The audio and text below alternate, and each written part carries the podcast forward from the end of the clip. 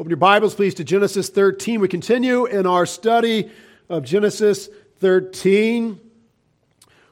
We'll try to go through this first point fairly quickly. Abraham's material wealth, verses 1 and 2. Read with me there, Genesis 13, verses 1 and 2. Then Abram went up from Egypt, he and his wife, and all that he had, and Lot with him, to the south. Abram was very rich in livestock, in silver, and in gold. He was very rich. And I remind you that Genesis 12 and the covenant that the Lord made with Abraham, he said in verse 2, I will bless you. And we tend to think of the eternal blessing, and rightly so, but there also was a temporal blessing planned and brought about by the hand of God in Abraham's life.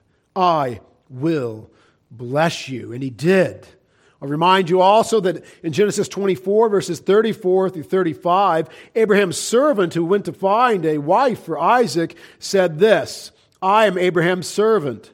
The Lord has blessed my master greatly, and he has become great, and he has given him flocks and herds, silver and gold, male and female servants, and camels and donkeys. The Lord has blessed my master. And I say that with emphasis because there are many commentators that say Poor Abraham became rich Abraham through sinful means, through covetous ways. They judge him wrongly against the clear revelation of Scripture. And so we need to guard ourselves from that spirit of judgment. It is easy to judge those who are wealthier than us as having attained their wealth unjustly, unrighteously, or now being covetous in their wealth or misspending their wealth when we ourselves are wealthy compared to someone else. And they too could look to us and judge us in the same way. We know not for the most part. Now, now and again, people make it quite evident. Their sin is evident before all. But when, when I find good and godly commentators judging Abraham wrongly, contrary to what the scriptures say, I know that this spirit is prevalent in mankind. It is prevalent. And so let us not judge Abraham wrongly or our wealthier neighbors wrongly. And let us be rather humble in our own relative wealth and thankful for the wealth God has given them. Be thankful. Well, God bless you. I'm excited when businessmen prosper. I'm excited when men get promotions. I'm excited when people inherit, except that that means you lost a loved one. What a blessing. That's a blessing from God. Every good and perfect gift comes from above. The work ethic that helped you achieve that, the brains, the brawn, the back that helped you achieve that, or that helped your parents achieve that, or your great uncle achieve that, who left that inheritance to you, that's all a blessing of God. And the fact that a parent or a great uncle would leave something to you, that's a kind and loving gesture. It certainly reflects upon their love, but it's the love of God through them to you. And so we praise God for that, and we're thankful for the blessings on others. We guard ourselves from jealousy, green eyed envy, and all the bitter things it sows in our hearts, and how we would judge someone for buying a boat, or a nice car, or two cars, or a bigger garage for their cars and their boat. Oh my. And so Abraham's servant said, The Lord has blessed my master greatly, and he has become great. He has given him flocks and herds, silver and gold, male and female servants, camels and donkeys. The Lord blessed him. It's not sin, it's the blessing of God. It wasn't achieved through sin, it's the blessing of God. And how tragic it is that men would judge Abraham contrary to Scripture, and judge their fellow man even today.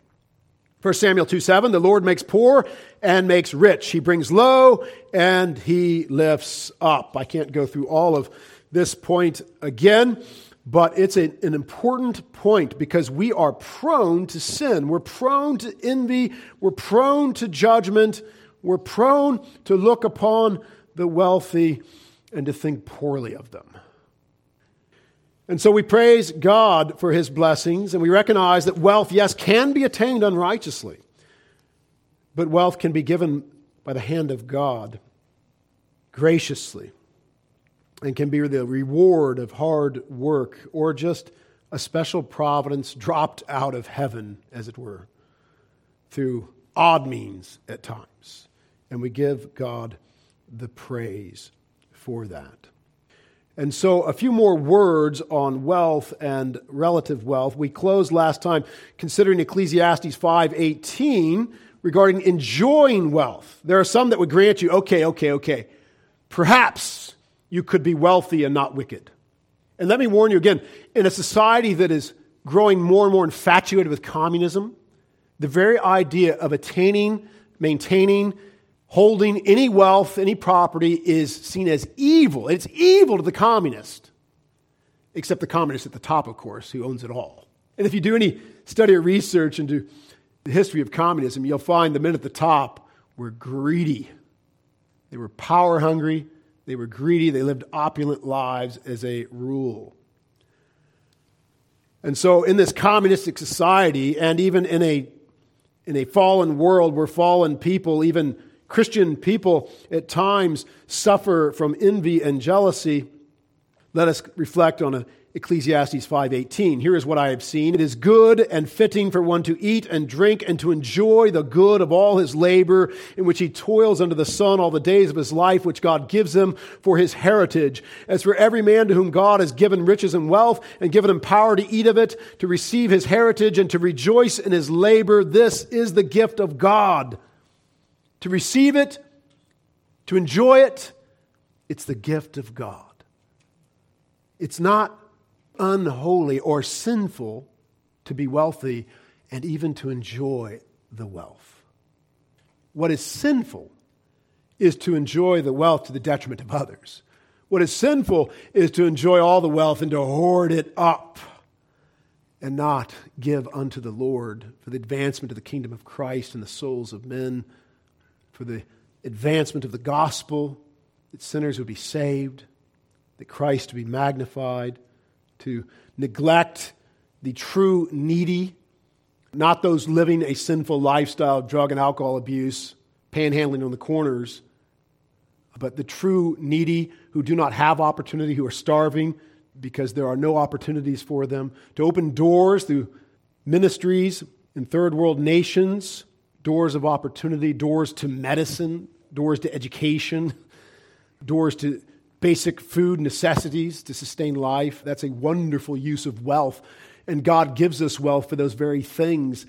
And what you'll find is as you give unto the Lord to advance the gospel, to rescue souls, as you give unto the Lord to bless the true suffering and needy in the world, uh, the Lord will give you more wealth that it might pass through your hands for his own glory, for the blessing of others. In 1 Timothy 6 17, it says, Command those who are rich in this present age not to be haughty. Riches can make us very haughty and proud, nor to trust in uncertain riches. Don't trust in them, they're not God. Remember, they can make themselves wings, Proverbs told us. Don't trust in them. Nor to trust in uncertain riches, but to the living God, who gives us richly all things to enjoy. God gives us richly all things to enjoy. Let them do good, that they may be rich in good works, ready to give, willing to share, storing up for themselves a good foundation for the time to come, that they may lay hold on eternal life. Precious truth there. I, I could preach that, several sermons just out of that, that verse in 1 Timothy 6 but I'm not going to do it. But let me just say I, I know good, godly, wealthy Christians who do all sorts of good with the wealth God has given them. Others know them less well and don't know all the good they do, and at times judge them harshly. And it is evil. Others know all the good they do, but still judge them harshly because they are profoundly evil when I say others, I mean other professing Christians. It's terrible. Jealousy, envy is evil. Guard yourself from it. It makes you hate people because they have stuff that you don't. It makes you see things wrong because they have stuff that you don't. And so you're going to see their whole life. You're going to see even their acts of kindness wrongly. If they give, it wasn't enough. If they give here, they didn't give there. If they give now, they didn't give then. That is all born out of ugly envy, arrogance, and pride. May God guard us from that. After coming up on 50 years of life, I've seen this behavior in the body of Christ. And it's terrible. It's divisive. It's hurtful. May God guard us from it. Mark 4, verse 13, the Lord Jesus warns us of the deceitfulness of riches. He said to them, Do you not understand this parable? How then will you understand all the parables? The sower sows the word, and these are the ones by the wayside where the word is sown. When they hear, Satan comes immediately and takes away the word that was sown in their hearts. These likewise, the ones sown on stony ground, when they hear the word, immediately receive it with gladness and they have no root in themselves, and so endure only for a time. Afterward, when tribulation or persecution arises for the word's sake, immediately they stumble. Now, these are the ones sown among the thorns. Hear this.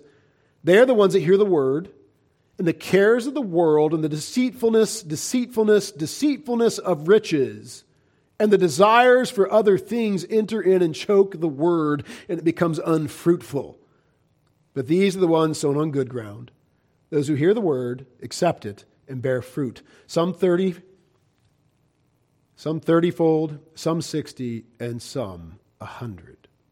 Beware of the thorny ground, where the cares of the world, the deceitfulness of riches, and the desires for other things entering in choke the word and it becomes unfruitful.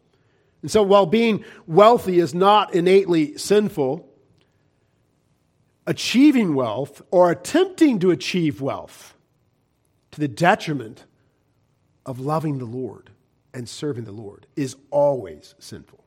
It's always sinful. Our first love must be the Lord. Our first love must be the Lord. And there's always a correlation between our wealth and our love. Where we spend our wealth shows our love. You spend your wealth on your wife and your kids, you're showing some love uh, toward them. Now, you need to do more than that, men, right? A hug, actually verbalize, I love you, be there, right? um, that's all good too. Uh, but where you spend your wealth shows where your heart is. And where we don't spend our wealth shows where our heart is. And so we want to spend and be spent our energy, our time for the Lord.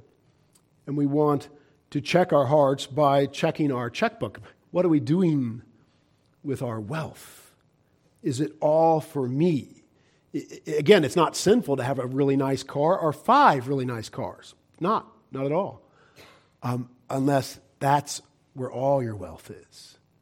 And none of it's for the kingdom, none of it's for the honor of the king, none of it's for the souls of men, None of us to relieve the suffering of those suffering not due to their own sinful patterns of life. And so, wealth sown for the glory of God, wealth used for the glory of God, wealth used for the love of God, rather than wealth becoming an expression of our own intense self love and choking out the word. And choking out the word, it's the revelation. The word is the revelation of God. We don't want riches. We don't want self love to come between us and God to the detriment of our eternal souls. In Mark 10, the Lord Jesus speaks of the danger of trusting in riches. Mark 10 23. Then Jesus looked around and said to his disciples, How hard it is for those who have riches to enter the kingdom of God. And the disciples were astonished at his words. But Jesus answered again and said to them, Children, how hard it is for those who trust in riches. That's the difference. It's not sinful to be rich, it is sinful to trust in riches, to put your faith and trust in those riches. How hard it is for those who trust in riches to enter the kingdom of God. It is easier for a camel to go through the eye of a needle than for a rich man to enter the kingdom of God. And they were greatly astonished, saying among themselves, Who then can be saved? But Jesus looked at them and said, With men it is impossible, but not with God, for with God all things are possible. Then Peter began to say, We have left all things and followed you. So Jesus answered and said, Assuredly, I say to you, there is no one who has left house or brothers, sisters, or father, or mother, wife, or children, or lands for my sake and the gospel's, who shall not receive a hundredfold now in this time houses and brothers and sisters and mothers and children and lands with persecutions, and in the age to come, eternal life. But many who are first will be last, and the last will be first. And so there are certain dangers in riches, and we should be willing, should the Lord call us, to, to give up all the things of this world for the pursuit of the world to come, the kingdom to come. A few more words on material wealth. From Philippians chapter 4, verse 11, we are admonished to learn to be content with God's providential provision. Philippians 4, verse 11, I have learned in whatever state I am to be content. I know how to be abased, I know how to abound. Everywhere and in all things, I have learned both to be full and to be hungry, both to abound and to suffer need. Can anyone say amen to that? amen. I think it's very healthy to have experienced poverty. It's good for you. So if you ever experience wealth, you're more likely to be humble in it and generous to others. It's very healthy to have faith and joy and peace in poverty. Now, not poverty because you refuse to work, but poverty just because you haven't had the opportunity to work enough. You're starting out in life or because there aren't opportunities, but to be at peace and to trust the Lord and have joy and to learn to be at peace and to have joy in wealth. Not the joy in the wealth, but in a state of being wealthy. And should the Lord take you from poverty to wealth and that wealth begin to grab your heart, you won't have peace and joy. You know why? Because the things you've invested your wealth in are rusting. They're getting stolen, they're getting dented, they're getting scratched, they're burning down. Someone's stealing it, or they might, and you're worried about it because your trust is in the wealth and the things the wealth has afforded you. So guard your hearts, saints, that they would have joy and peace and rest in faith in the Lord, whether you be in poverty or whether you be in a position of wealth. As the Apostle Paul says, I've learned in whatever state I am to be content. Content. The funny thing about people who gain great wealth sometimes, if they don't gain it in a godly manner, do they ever even realize they have great wealth? They don't seem to. They always just want more. It's not enough. And they're working so hard to get more, they're not even really able to enjoy what they have. And they have all this wealth and they could do all these wonderful things with their families, but they're still out there trying to get more wealth instead of doing things with their family and their friends and enjoying the wealth and blessing others. How sad, how tragic. And they die often before they ever reach retirement. Terrible. May God guard us from such. Two final words on wealth. 2 Thessalonians 3:10 For even when we were with you we commanded you this if anyone will not work neither shall he eat. If he won't work he shall not eat we're more and more enslaving ourselves to an ideology that is unworkable, it's untenable. It will not succeed. You cannot print money and give it away. Soon the dollar will be worth nothing. Like in some nations before us, you'll have a wheelbarrow full of them trying to buy a loaf of bread because they're worth nothing. If anyone will not work, neither shall he eat. What is the solution to the panhandling in all our corners now that we're plagued with? If a man will not work, he shall not eat. When they get hungry, they will go to work. That is the basic biblical rule. A lot of able bodied people standing on those corners. Why? because they don't want to be under anyone, to obey anyone. They don't want to show up on time. They don't want to do a day's labor. They don't want to punch in and they don't want to punch out. And they don't want to pass a drug test. And they don't want to pass a sniff test. Alcohol in the breath in the shower this week. They choose complete autonomy. They are free spirits living on our corners. And people throw money at them all the time, which only perpetuates the problem and their destruction. It's not love. If anyone will not work, neither shall he eat. For we hear that there are some among you who walk in a disorderly manner, not working at all, but are busybodies. This is like in the scripture, it's, it's like shocking. We, we hear there's some not working at all. What is this? This isn't biblical. 2 Thessalonians 3:12 Now those who are such we command and exhort through our Lord Jesus Christ that they work in quietness and eat their own bread. We command them get to work. Work in quietness, eat your own bread. It's such basic biblical truth and our culture is dying without it. It's dying. These people on our corners, they're not prospering. You can see them age by the month. It's terrible. And when the big stimulus checks come, they all disappear. You know where they are? They're in the bars, the drug houses, and the hotels. And a week later, two weeks later, their stimulus checks run out, and you know where they are? Back on the corner. Still enslaved to their sinful lifestyle of autonomy and drug addiction and alcohol abuse. And hear me, our communist leaders love to have it so. They love it. They're not fighting it, they're for it. We'll speak on that more another day. Final word on material wealth 1 Timothy 5 8. But if anyone does not provide for his own, and especially for those of his household, he has denied the faith and is worse than an unbeliever. He. Men, you're breadwinners. It's on you. Not that there's no time that a woman can work in her life. Not saying that. But it's God's design that we are the breadwinners, that, that we provide.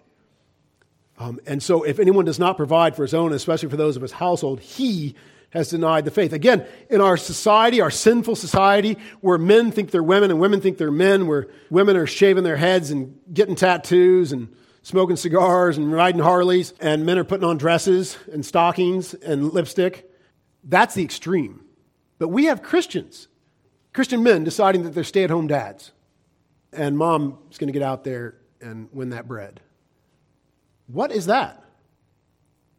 That's called rebellion. It's called gender rebellion. It's a role reversal. That's not an option. That's not an option. It is sin.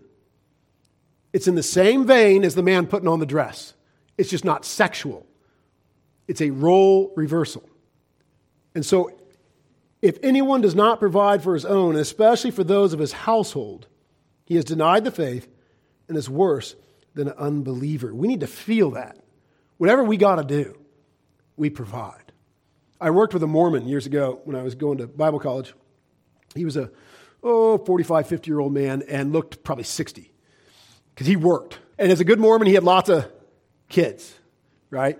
But the man worked. He wasn't a brilliant man, didn't have a strong back, didn't have a strong head, but you know what? He was a worker. He had a strong work ethic. He had two or three jobs. He went from one job to the next, and he worked like 60 plus hours every week, and he provided well for his family. He worked. He t- used all that he had to provide for those whom he loved. And sadly, he and was faithful in the Mormon stake and temple baptisms and all that.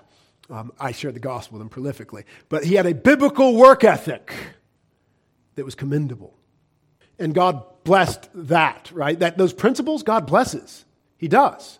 Now, outside of Christ, the blessings are going to come to an abrupt end at death. But if anyone does not provide for his own, especially for those of his household, he has denied the faith and is worse than an unbeliever. This is not consistent with Christianity. He's worse than an unbeliever, worse than a, King James, infidel. And yet we have men being accepted in Christian circles as good Christian brothers in good standing with the Lord who have given up their manhood, playing Mr. Mom, while the wife goes off and provides. This cannot be, saints. It cannot be. So, that is Abraham's material wealth. God blessed him a word on wealth. Important truth, vital truth. This is life changing truth. This is world changing truth. This is the biblical worldview on wealth in a nutshell. I could preach for weeks on it. That's a week and a half on it, give or take. Secondly, Abraham's spiritual wealth. Abraham's spiritual wealth, verses 3 and 4. And he went on his journey from the south as far as Bethel to the place where his tent had been at the beginning, between Bethel and Ai, to the place of the altar which he had made there first. And there Abram called on the name of the Lord. So verses 1 and 2 speak of God's material blessings of wealth upon him. Verses 3 and 4, he went on his journey from the south as far as Bethel to a place where his tent had been at the beginning between Bethel and Ai to the place of the altar which he had made there first. And there Abram called in the name of the Lord. He had gone down to Egypt, you'll recall, because the famine in the land. Now he goes back to the promised land. He went to the place he started at, and there he sought the Lord. And again, I'm shocked at my commentating brothers who condemn him from going to Egypt as this, this, vile act of faithlessness and sin. He went down to Egypt and then he got wealthy down there and then he came back and now he repented. You don't see any of that in the text, but they read it in there. They find it between the lines somewhere. Many commentators say now he's coming back repenting. Does it say that? No, it just says he went back to where he started. And guess what? His heart was still a heart of worship. Nowhere do you find anything to detract from that. He went on his journey from the south as far as Bethel to the place where his tent had been at the beginning, between Bethel and Ai, to the place of the altar which he had made there at first. And there Abram called on the name of the Lord, the Lord who had blessed him. The Lord who had blessed him. Remember, the servant said, God has blessed my master. And Abram was up here experiencing this famine in Canaan, and he went down to Egypt, and God blessed him, and he came back and he praised God for his blessings back at the place where he had started. One commentator wrote this brief description of the place of Abraham's altar between Bethel and Ai. Quote, a conspicuous hill, its topmost summit resting on the rocky slopes below and distinguished by its olive groves, offering a natural base for the altar and a fitting shade for the tent of the patriarch.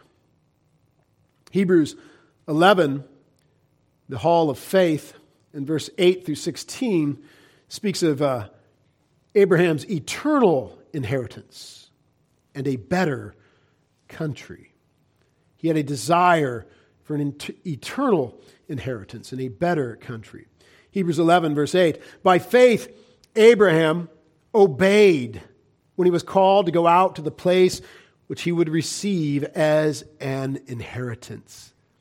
Remember, God in chapter 12, Genesis 12, gave him a land and a seed and a blessing. You will own this land. You will inherit this land, and your seed, your descendants, will reside in it. There's nothing to suggest that Abraham had stopped believing that when he went down to Egypt.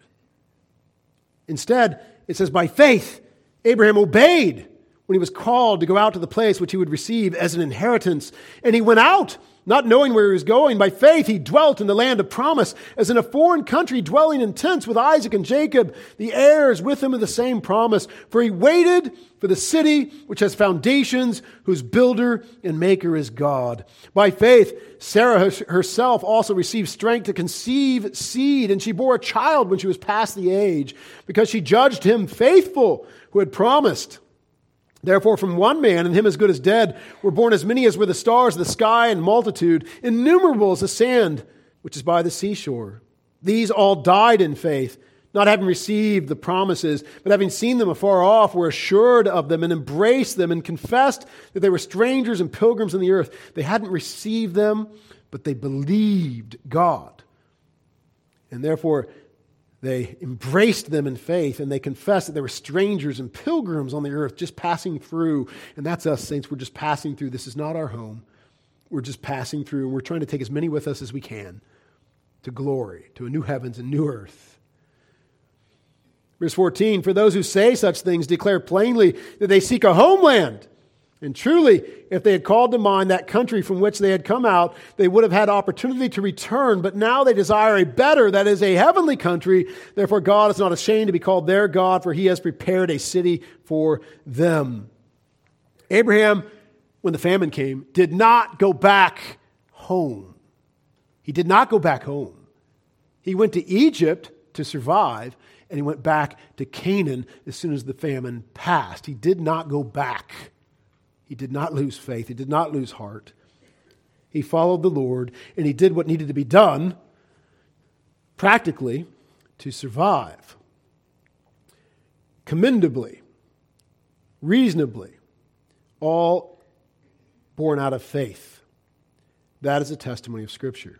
Hebrews 11 verse 24 through 26 speaks of Moses in a similar way. By faith, Moses, when he became of age, refused to be called the son of Pharaoh's daughter, choosing rather to suffer affliction with the people of God than to enjoy the passing pleasures of sin, esteeming the reproach of Christ greater riches than the treasures of Egypt, for he looked to the reward. He looked to the reward. Abraham looked to that inheritance that God promised, even though he in his life never received it. But he looked to it, hoped in it, trusted the Lord, and he lived as a pilgrim passing through. Moses gave up the riches and pleasures of Egypt, esteeming the reproach of Christ greater riches than the treasures in Egypt, for he looked for the reward, the eternal reward. That's Christian living. That's living by faith in the one true God. Action by action, day by day. That's how you can be content, as the Apostle Paul said in Philippians 4 I've learned in whatever state I am to be content. We should be the most content people on the planet, right? If we're in poverty, what do we know is coming? Glory. If we're in wealth, right? Which, again, as I warned you, once you get wealth, you tend to want to keep it protect it, insure it, Rust-Oleum it, right? But you have that wealth, what do you know? It doesn't really matter ultimately. Go ahead and share it because you're going to a place where the streets are gold. You're going to receive the wealth of heaven. God Himself is a child of God, God your Father. And so you're content, you're at rest, you're at ease. Ephesians 1:15 speaks of Abraham's eternal inheritance being the same as ours. Ephesians 1:15. Therefore I also after I heard of your faith in the Lord Jesus and your love for all the saints do not cease to give thanks for you making mention of you in my prayers that the God of our Lord Jesus Christ the Father of glory may give to you the spirit of wisdom and revelation and the knowledge of him the eyes of your understanding being enlightened that you may know what is the hope of his calling what are the riches of the glory of his inheritance in the saints what are the riches of the glory of his inheritance in the saints? Ultimately, our coming inheritance in Christ is the same inheritance that Abraham was looking ahead to. Although he saw it veiled, and we see it clearly. We have far more reason to live by faith than Abraham had. We have this whole revelation. We have the end of the story. He couldn't, he couldn't say to Sarah, Sarah, the streets are going to be gold, because that hadn't been revealed yet.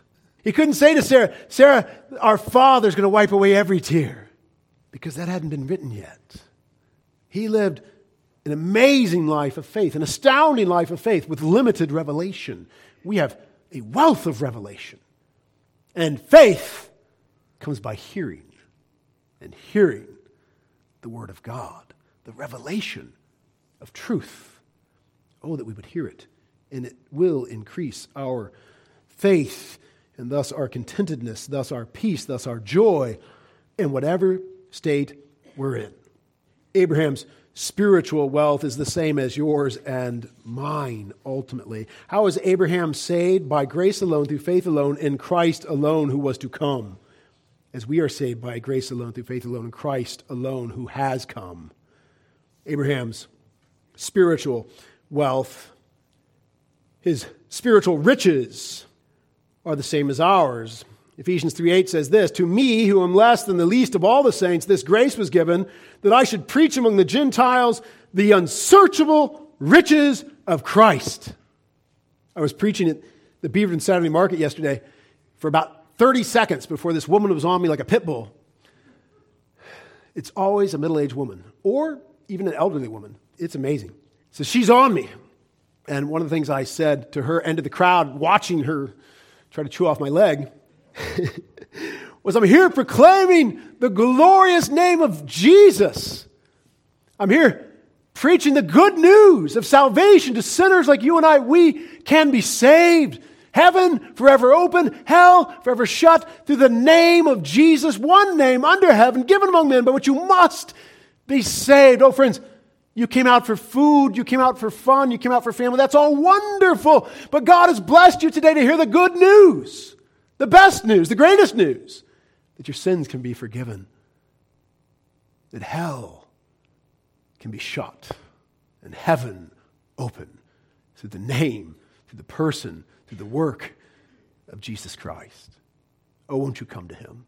This woman doesn't want you to hear about him, but you must hear. You must hear because you must be saved. You must be saved through this one name, the name of Jesus. Oh, we are rich in Christ. We're, we're giving out the riches of heaven. You've got vendors out there selling this, selling that. You, have got people playing instruments with the world's music, which I, I enjoy the music out there. Most of it, some of them are, ooh, come on, keep working on that, then come public. Keep working. Yeah. Don't torture us. Praise God for the wealth of heaven come down. The wealth, the greatest treasure of heaven came down. For God so loved the world that he gave his only begotten Son. The treasure of heaven came down, and we have that treasure. We have that treasure. Oh, that we would unleash that treasure. The gospel of Jesus Christ, the name of Jesus Christ. They desperately need to hear that name. I was blessed to hear Steve steal my, my gospel tract presentation line, the gospel of Jesus Christ. It's real simple. The gospel of Jesus Christ, the gospel, they need to hear that, and Jesus Christ. You've offered them the gospel of Jesus Christ. It's such a beautiful, simple thing to do, and they either accept it or reject it at the outset. And obviously, just receiving the tract after hearing the gospel of Jesus Christ doesn't save them, but it's the first step of humility and faith just, just taking that. Or it's, the, it's a rejection. It's so tragic. It's so sad. Um, but I always hope even the rejection later on will lead to conviction. And maybe they'll, they'll be convicted and go home and open up their Bible, probably on their smartphone or smart watch. have to have really good glasses to read something on your watch. By the way, that works. Use that. I've handed out probably tens of thousands of tracts saying the gospel of Jesus Christ. That's it. Not would you like, um, or here, take, or can I give you no, the gospel of Jesus Christ? It works. Use it. And you've proclaimed the name of Jesus. It's great. I've lost my voice saying the gospel of Jesus Christ, the gospel of Jesus Christ, the gospel of Jesus Christ. Use it. Next time we go to the Saturday market, we're going to flood the market with tracts because they were taking them like candy. And they need the gospel of Jesus Christ. That little tract, that's treasure from heaven the gospel of Jesus Christ. I so love, you've heard it before, let me tell you again. This dear brother down in Texas, when I was down there visiting Pastor Jeff, the 116 church there, he has a tract. We're leaving, we're done, and we're just talking, we're going back to the van. There's these gals there. He says, Oh, here, take this. This is going to bless you. It's the gospel of Jesus Christ. And he said it with such enthusiasm and sincerity that, oh, they grabbed onto that thing. As they should, because that's what it is. We don't want to mumble. Eh, it's the gospel of Jesus Christ. It's treasure, the treasure of heaven, the unsearchable riches of Christ. You know, my 401k, nothing compared to the unsearchable riches of Christ. All my stocks and bonds, nothing compared to the unsearchable riches of Christ. My grand inheritance from all my ancestors, nothing compared to the unsearchable riches of Christ. And we have it to give. And these riches, if they'll take them, they'll never lose them. They will possess them forever. They will be unspeakably wealthy forever in the truest sense of wealth. Praise God. Abraham's spiritual wealth, same wealth as ours. Same wealth as ours. Saved by grace alone, through faith alone, in Christ alone. Abraham's peacemaking, verses 5 through 9. Abraham's peacemaking. We want to be peacemakers, saints.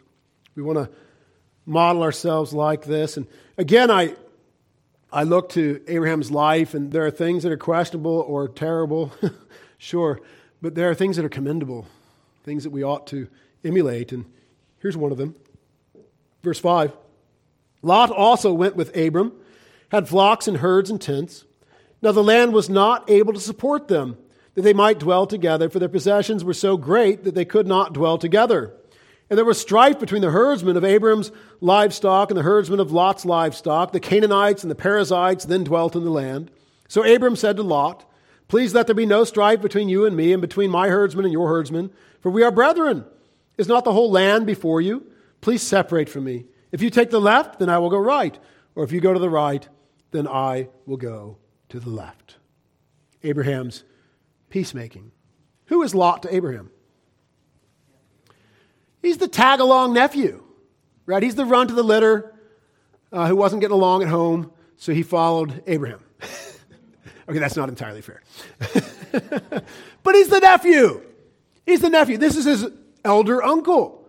So, who, naturally speaking, is in the lead?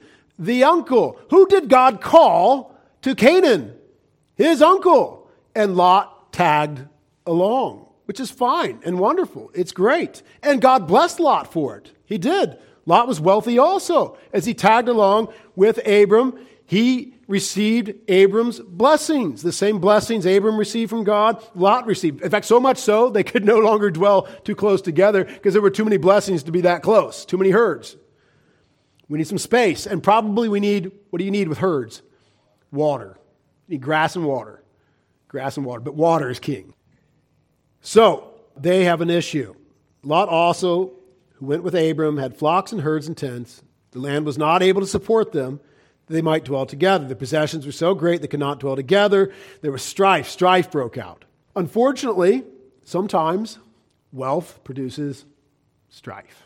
You've got something, somebody wants it. You've got property, somebody wants to do something on it or just does something on it, and now you, you got to deal with that. You got to take care of it. They don't like how your property looks. So they've got property issues. There's strife. How do we solve this? What could Abram have done? He could have said, You're causing trouble. Beat it, kid. Your herdsmen are causing trouble. Square them away, or I'm going to send you packing. He didn't do that. There's a humility here. And there's what? There's evidence of contentedness here. There's evidence of peace here. There's evidence that Abram was a wealthy man, but not caught up in his wealth. You are infringing on my wealth, Lot. Hit the road. That's not his heart at all. Not at all. He sees the handwriting on the wall, so to speak, that this situation cannot continue the way it is.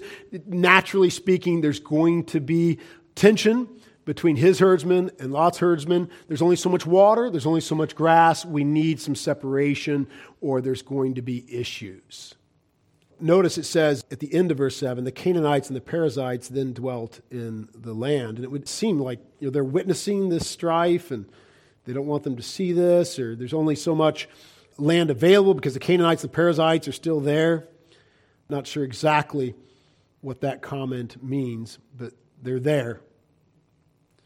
Verse 8 So Abram said to Lot, Please let there be no strife between you and me. What a, what a great opening, right? Not, hey, your herdsmen, I've heard, are causing trouble. Um, but he starts with, Please let there be no strife between you and me. Listen, there will be issues you need to deal with in life. There will be tensions and contentions and real sins and things that need to be corrected.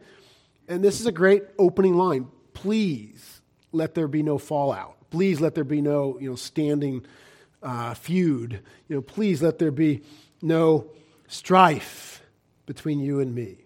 But we got to deal with the situation. Here's what happened, or here's what's happening, or here's what needs to be done. But my heart is a heart of love. Please let there be no strife between you and me, and between my herdsmen and your herdsmen, for we are brethren. We are brethren. This is such a great picture of how we should deal with issues as Christians. We are brethren. We're children of God. We're going to dwell in heaven forever as blood bought saints. Surely we can work through these matters as brethren as difficult as they might be. Please let there be no strife between you and me and between my herdsmen and your herdsmen, for we are brethren. Is not the whole land before you? Please separate from me. If you take the left, I will go to the right. If you go to the right, I will go to the left. It's all before you. And really, Abraham, remember, has been told by God this is his land. Who's the actual owner of the land?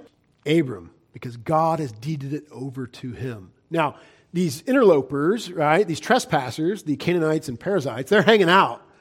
But when Israel gets a little stronger after a time in Egypt, 300 years, give or take, they'll deal with those pesky Canaanites in time to come. But God has given this land to Abram, and Abram is still humble, even in his rightful ownership. He's humble in it. And he says, Look, you go to the left, I'll go right. You go to the right, I'll go left. You choose. Again, it shows contentedness. It shows a peace in what God had given. It shows a peace in the level of prosperity that God has lavished on him. He doesn't want to get a little more. I have chosen the very best parcel for myself. After all, I do own it. God gave it to me, and you're going to need to move on. That kind of sandy spot, that's for you. No, there's a beautiful, humble heart here that shows that Abram had set his eyes on the world to come that he truly believed he was a pilgrim passing through, and that this promise would be realized not in his lifetime, not in a earthly, worldly way. And he had set his hope on the realization of that promise, that eternal inheritance. That just sets us free from all sorts of strife, all sorts of envy, all sorts of discontentedness, all sorts of worry. It just sets us free it's such a wonderful disposition of faith, looking to the kingdom to come and trusting the king.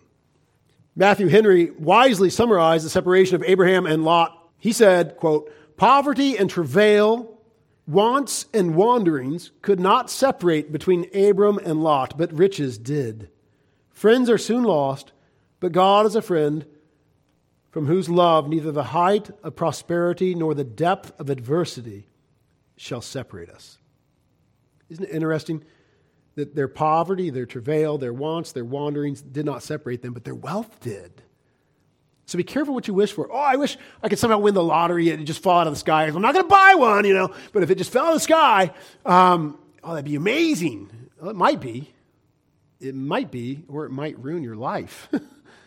it might wreck you, which is again why we, last time we talked about uh, that prayer Lord, give me not more than I can handle, lest I become proud. And Lord, give me not so little, lest I become a thief. you don't know what you'll become given the opportunity. Uh, but you don't know what your friends and neighbors and family will become either if you've been given the opportunity to enjoy wealth. So beware what you wish for. Uh, Matthew Henry says elsewhere the occasion of their quarrel was their riches. We read in verse 2 how rich Abram was. Now, here we are told that Lot, who went with Abram, was rich too. And therefore, God blessed him with riches because he went with Abram. It's good being in good company and going with those whom God is blessing. Those that are partners with God's people in their obedience and suffering shall be sharers with them in their joys and comforts. And that, that's a basic truth. Uh, non believers prosper. Our nation has prospered as a whole because of the Christian element, because of the Christian citizens. Our nation has prospered. Uh, there were many non believers that came from Europe to America and they prospered because the believers built a Christian nation with a biblical worldview. Matthew Henry continues Now they, both being very rich, the land was not able to bear them, that they might dwell comfortably and peaceably together, so that their riches may be considered as setting them at a distance one from the other, because the place was too strait for them, and they had no room for their stock. It was necessary that they should live asunder. Every comfort in this world has its cross attending it. Business is a comfort, But it has this inconvenience in it that it allows us not the society of those that we love so often nor so long as we could wish. Riches are often an occasion of strife and contention among relations and neighbors. This is one of those foolish and hurtful lusts which those that will be rich fall into. Riches not only afford matter for contention, but are the things most commonly striven about. But they also stir up a spirit of contention by making people proud and covetous. Poverty and travail, wants and wanderings could not separate between Abram and Lot, but riches did. Friends are soon lost, but God is a friend from whose love neither the height of prosperity nor the depth of adversity shall separate us. Praise God for his blessings. May he give us wisdom in using them and humility. Proverbs 15:1 says a soft answer turns away wrath. Abraham exemplifies this, saying, "Please let there be no strife between you and me." But a harsh word stirs up anger. What? I need to talk to you. Great entrance. Now, sometimes you come saying, Please let there be no strife between us. And it's as if you kicked the door down and said, Lot, I've got a problem. Because the heart is so wrong. There's no receptivity, there's no brotherly spirit ready to receive a kind, soft word saying, Please let there be no separation between us but we've got an issue to deal with. Matthew 5 8, the Lord Jesus said, Blessed are the peacemakers, for they shall be called sons of God. We endeavor to be peacemakers. Some will not have peace, they will not have it. Doesn't matter how peaceable you are, they'll not have it. Nevertheless, we endeavor to be peacemakers as sons of God. 1 Corinthians 3 1 says, Where there are envy and strife and divisions among you, are you not carnal and behaving like mere men rather than Christian men and women born again? And the answer is yes. So when this strife began to break out, naturally, right? There are circumstances in life that are strife producing circumstances. But then how you respond to that. Are you going to respond naturally in the flesh or supernaturally in the spirit as a brother or sister in Christ? As a peacemaker with a soft word not a harsh word. Galatians 5:19 says now the works of the flesh are evident which are adultery, fornication, uncleanness, lewdness, idolatry, sorcery, hear this, hatred, contentions, jealousies, outbursts of wrath, selfish ambitions, dissensions, heresies, envy, murders, drunkenness, revelries, and the like, of which I tell you beforehand, just as I told you in time past, that those who practice such things will not inherit the kingdom of God. But the fruit of the Spirit is love, joy, peace, long suffering, kindness, goodness, faithfulness, and self control.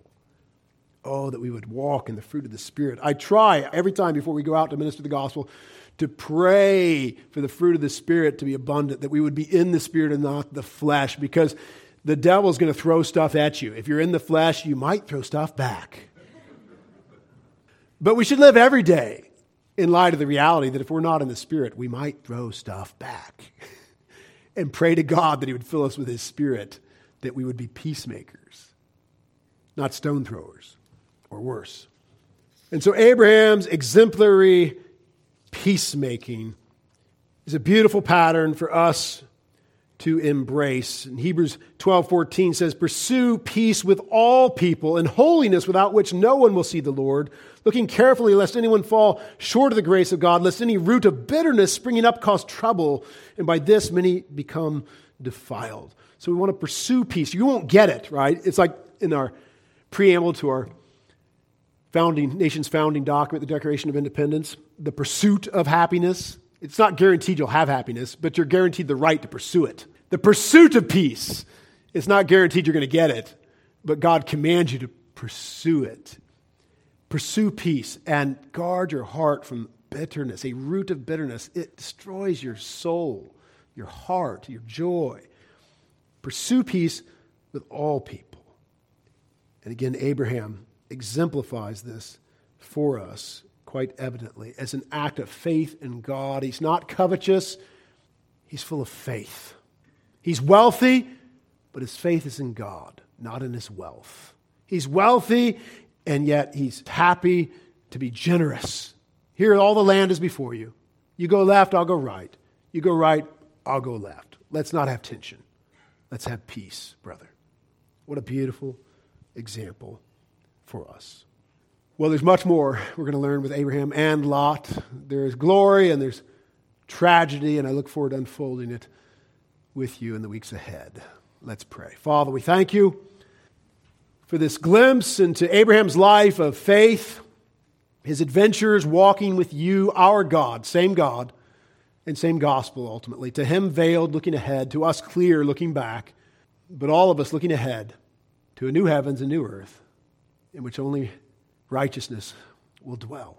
Lord, we ask you to guard our hearts from covetous sin, ask you to guard our hearts from envy, guard our hearts from strife, that we would be peacemakers, that we would exemplify the fruit of the Spirit. May love, joy, peace, long suffering, kindness, goodness, gentleness, faithfulness, and self control, by your grace, through your power, be the rule of our lives. We commit it all to you in Jesus' name. Amen.